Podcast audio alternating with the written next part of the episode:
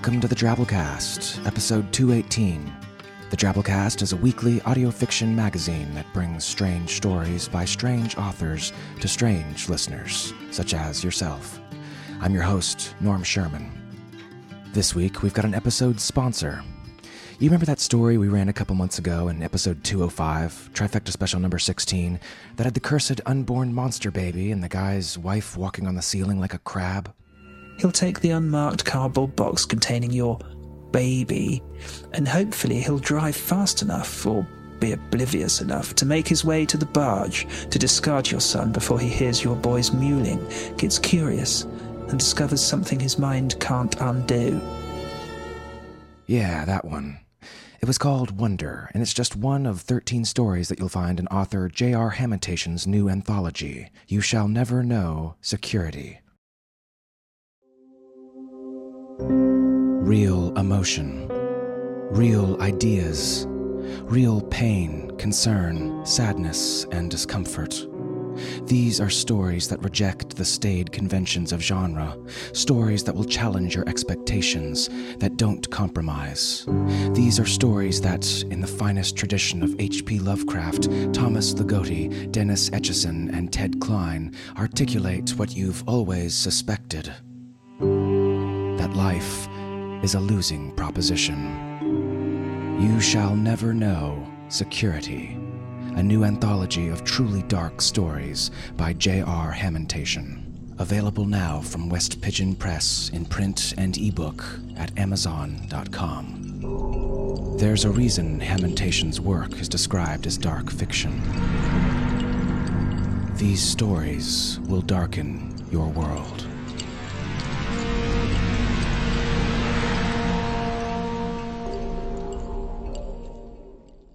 It's a must-buy for lovers of weird fiction. Give her a gander, find a link in our show notes, or just do a search on amazon dot com for You Shall Never Know Security. All right, Drabble time. Drabble, drabble, drabble. Drabbles are stories exactly one hundred words in length. Try your hand at it and send it in to drabblecast at yahoo dot com. We might pick it to run on the show. This week's Drabble comes from a regular around these parts, winner of last year's People's Choice Award for Best Drabble, Chris Munro, and it's called With ninety Seconds to Go. Muncie's a thirty-three-year-old actor, comedian, spec-fic author from Calgary, Alberta, who writes a story a week over at muncie stories dot blogspot dot com. Go check it out.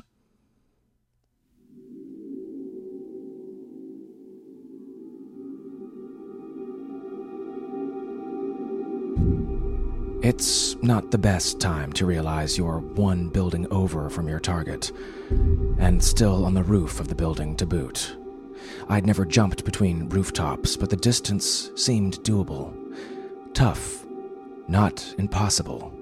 I ran, leapt, and missed the opposite edge by inches, still thanking God for that fire escape. Slide down the escape's ladder, no time for steps, leap to the top of a dumpster, from the dumpster into the alley, and then sprint into the street.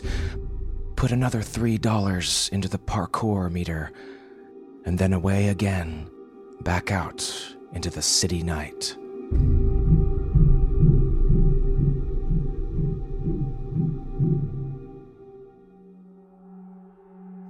Running out of time and trying to buy more of it. That brings us to this week's feature story, Orange, by Susan Forrest.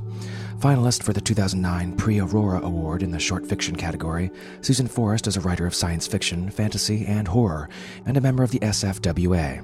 Her stories have appeared in On Spec, Legacy Magazine, and Tesseracts ten, eleven, and fourteen. Her young adult novel, The Dragon Prince, was awarded the Children's Circle Book Choice Award, and you can find a link to her and her work in our show notes. Helping out in the narration this week, we have R E Chambliss. Miss Chambliss is a writer and podcaster who lives in Northern California. Her highly rated podcast novel, Dreaming of Deliverance, can be found on iTunes and at audiobooks dot com. To learn more about her writing, podcasting, and voice work, visit r e chambliss dot com. So, without further ado, we bring you Orange by Susan Forrest.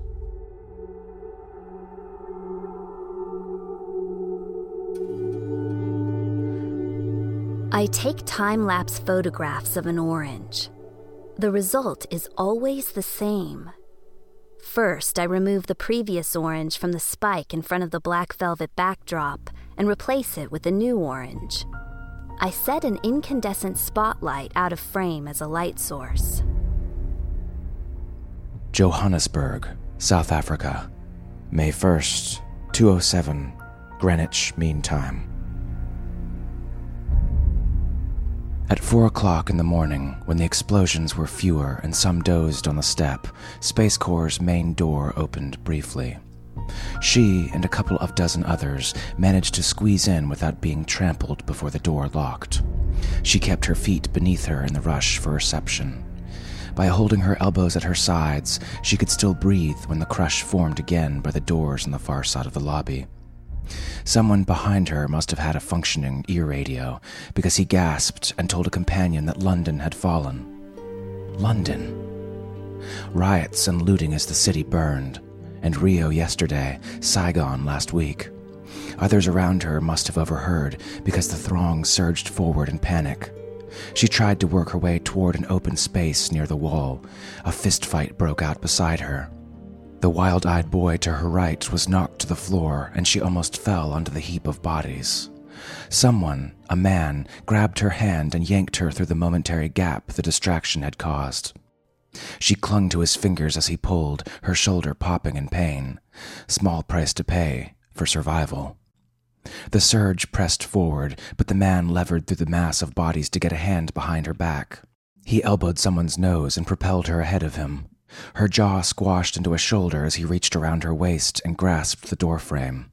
Pulling himself against her, he thrust them both through the narrow opening into the tiny office with a wave of other people. "You!" He took charge of the others.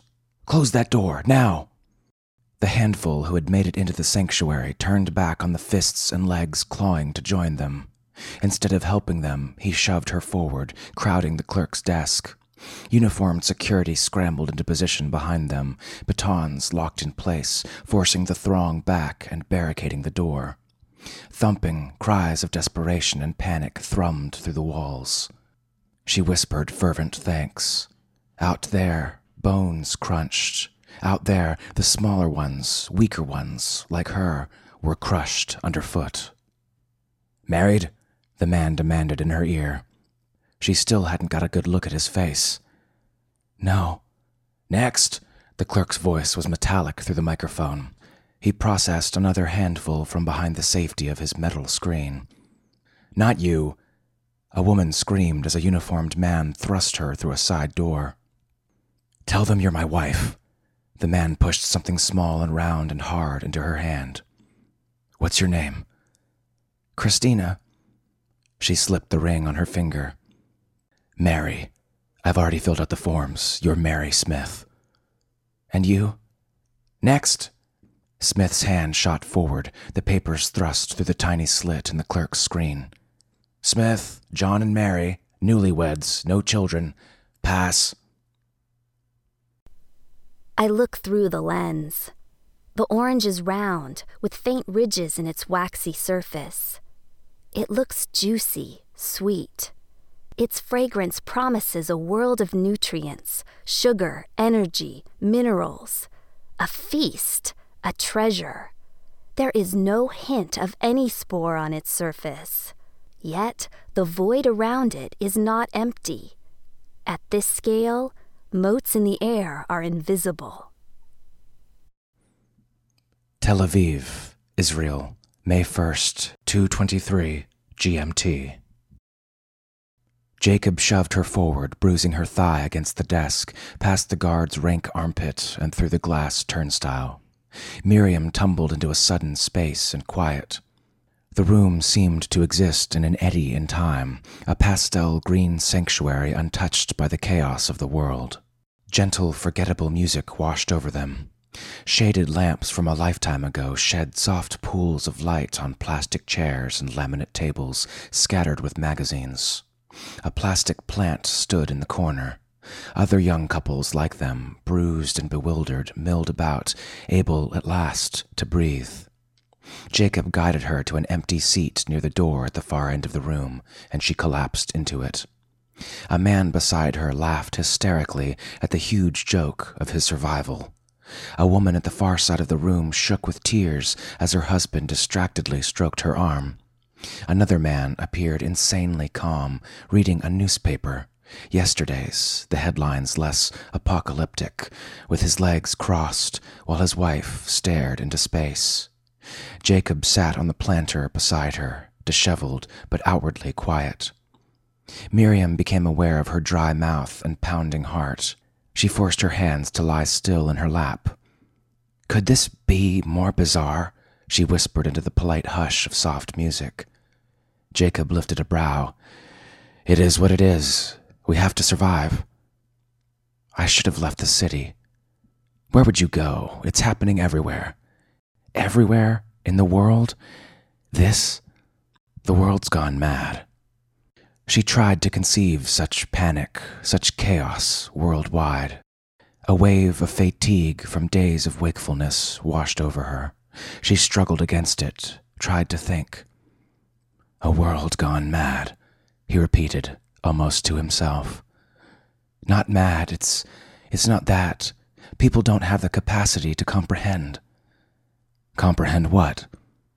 She saw the pits in her mind, like bomb craters filled with oily stink, like black gaping mouths between mounds of rubble and crumpled steel. Refugees looting corpses, children darting into dark crevices. "The world is too changed to understand, so we focus on the things we can understand. Small things." He shrugged. "We're next. Double-check your papers." The orange has been sitting beneath the hot lights for some time. My camera picks out a pale place on the lower surface of the skin, where the spike has impaled pulp. See how the juice winds down the support where the peel has pulled back from the wound? The smell is stronger now. Beijing, People's Republic of China, two forty-nine G M T. "You must sign all the forms," the official said. "Our corporation will not be held liable." "Christ," June whispered into Minxia's ear. "Liability. I told you the world's gone mad. Any failure whatsoever. This includes but is not limited to human error, computer malfunction, loss of power for any reason." "Give us the forms, we'll sign," June said. "It must be informed consent," the man went on. "We cannot guarantee you will be woken from cryogenesis. I must emphasize." "Give us the forms," Minxia said. "I must make you aware that the pods will have no pre-programmed destinations. Just give us the—" The bureaucrat held up his hand. "And with multiple launches, there is a possibility of in-flight collision on takeoff." "We'll sign any damn thing. Just give us the forms." A shriek of twisting metal rent the air, and the three looked out the window. The tower beside them canted, leaning dangerously towards them. A clicking thump, thump, thump brought Minxia's attention back to the desk. The official stamped all the forms, thrusting each page back to them. "Go down the hall to your left and follow the signs to the cryogenics lab. A doctor will meet you there. Next!" A colony of fungus, a gray fuzz, has appeared in one place, and a black, greasy powder ring has sprung up on the other side. They look as though they would be soft to touch. The orange is still full and ripe and round, and the colonies are thriving. Saint Petersburg, Russia, May first, three oh four a.m. G M T. A bank of windows lined one side of the corridor. Couples and scientists and clipboard-laden clerks ran in both directions, their faces the color of fear. A sub-auditory thud shuddered through the building, and the floor tilted at a perilous angle, sending them skidding into the windowed wall. "Is it an earthquake?" Through the glass, Milena could see an open pit twenty stories below her, asphalt crumbling around its edges. From this height, she could see sunrise breaking, blood red between the bones of skyscrapers through layers of poisoned air. "They've cannibalized buildings for steel, for the pods and the launch pads." Jurek scanned the signs in the corridor for directions. "How can they do that? Use everything for a program like this, when people are starving in the streets." "Don't look, Milena." Milena hurried behind him. It's insane. It's it's not just. People are starving anyway. Turn left. A hole yawned in the floor. Maybe we'd be better off at Boeing. Boeing is across the city. Stelco is downtown. He skirted the gap and pulled her at a jog down the corridor. We're here. We'll go with Space Corps. A good portion of the surface is covered with thriving fungus now. Some patches of orange remain, and the air is ripe with its sweet smell. The fungus drains the fruit of its nutrients and continues to build gray and black and blue structures over the disappearing surface. Calcutta, India, May first, three fifty-two G M T. The doctor entered the examining room, her gray hair in tangled disarray with chunks of scalp showing. She studied the chart in her hand. You've been briefed on the suicide pills? I thought they were needles, Mandira said. Nothing was certain. Your choice. The doctor checked the columns of boxes ticked off on the form on her clipboard. The needles are quicker, but some people don't like them. Suicide pills? Japinder held out a wrist for the doctor's monitor. In case you wake up before you reach a destination. She pushed her hair out of her eyes, then clipped a probe to the index finger. It beeped, and she removed it. There are instructions in the pods which you can read when you wake. A terrible sound came from outside. The building shook. Mandira grasped Japinder's arm. Only a launch, the doctor said. She pulled a mirror from her pocket and looked at her hair. Mandira placed her fingers in the probe. Will you be going? Not enough pods. I'm too old. The program needs reproductive couples. She found a comb and worried away at the tangles above her brow. What will you do? The instrument signaled Mandira's acceptability. This part of the world hasn't collapsed. We'll have weeks yet, maybe months. The doctor pulled at the knots with her comb, tearing out bits of hair. Japinder took Mandira's hand. Which way to the pods? The doctor ripped at the tangles on the side of her head. Don't take the elevator. Stairs to the left, twenty-five flights down. The surface of the orange is no longer visible. The colonies intermingle, blurring boundaries of color. A depression has formed at the base, where the spike supports the orange, and the juice has been flowing freely. The air is rank with the smell of rot. Seattle, United States of America, May first, four thirty-seven G M T. A technician worked the controls of a launch pad as James and Macy arrived, breathless. He glared at them sidelong as he spoke into the microphone. Launch in ten seconds. Clear launch bay twenty-six. He pointed at two chairs. Macy sat, but James stood, shifting from one foot to the other. Four, three, two, one. The technician pressed a button, and the room rumbled as the pod screamed from its cannon. A new pod slid into place, and the doors swished open. You're next. For a moment, Macy couldn't make her feet carry her forward, couldn't move. James placed his hand on her elbow, and the moment passed. She followed him to the gleaming machine. James eased himself into the reclined seat, and it lengthened to fit his frame. My God, it was small. To wake up in space. Come on, then, the technician said, peevishly. Macy, James said. She stepped into the pod, and her seat adjusted. The control panels are all labeled. The only one you need to know is this one, instruction V Rs. You won't need them until you wake up. He checked the restraints, and Macy felt a rush of adrenaline. She had an overpowering urge to bolt from the box. Don't think, James said. She wasn't sure if he meant it for her or for himself. She gripped the handles to keep her nausea down. The suicide pills? The technician pointed to a compartment overhead. Easily accessible. We hope you won't need them. He gave them each a mask. The compartment is pressurized and oxygenated, but keep these handy just in case. The cryogenics equipment will take three minutes to put you to sleep, so I'm going to give you a light tranquilizer until it takes effect. He rubbed Macy's arm with an antiseptic and pricked her with a needle. She watched as he did the same to James, but before he finished, she felt her tension melt away. The pod doors closed. The orange, if it can be still called that, is no longer round. Cavities have appeared in several places, and now I can see that its model of color has become uniform, with black the predominant shade. I zoom in on long towers of spore stalks, which stretch questioningly toward the dark.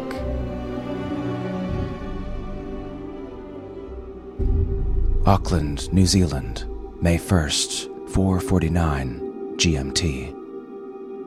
Marianne was asleep before the technician's voice played through the pod. Launch in ten seconds. Clear launch bay twenty-six.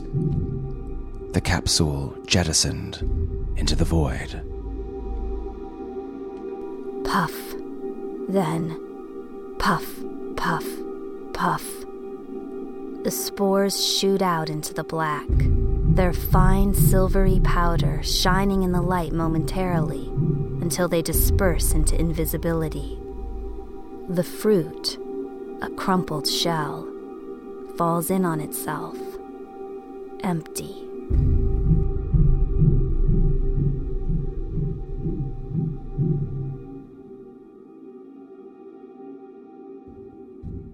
And that was our story. Hope you enjoyed.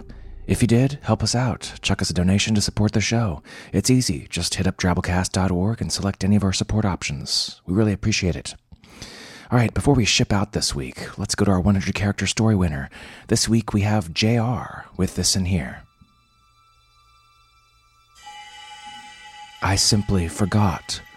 There's no sunshine when she's gone, which is why it's hard to grow grass over this freshly turned soil. Aw, try writing one yourself. one hundred characters, not counting spaces. Post in the Drabblecast forums at drabblecast dot org. All right, folks, that's our show. Remember, we use a Creative Commons Attribution Non-Commercial No Derivatives license, which means don't change or sell it, but feel free to share it all you like. Special thanks to our awesome episode artist this week, Rodolfo Arredondo. Rodolfo works in both traditional and new media, on both the left brain and right brain parts of a project, from the information design to the programming to the art. Check him out at dark mirror dot org. We'll see you next week, weirdos. Until then, this is Norm Sherman, reminding you to feed the parkour meter.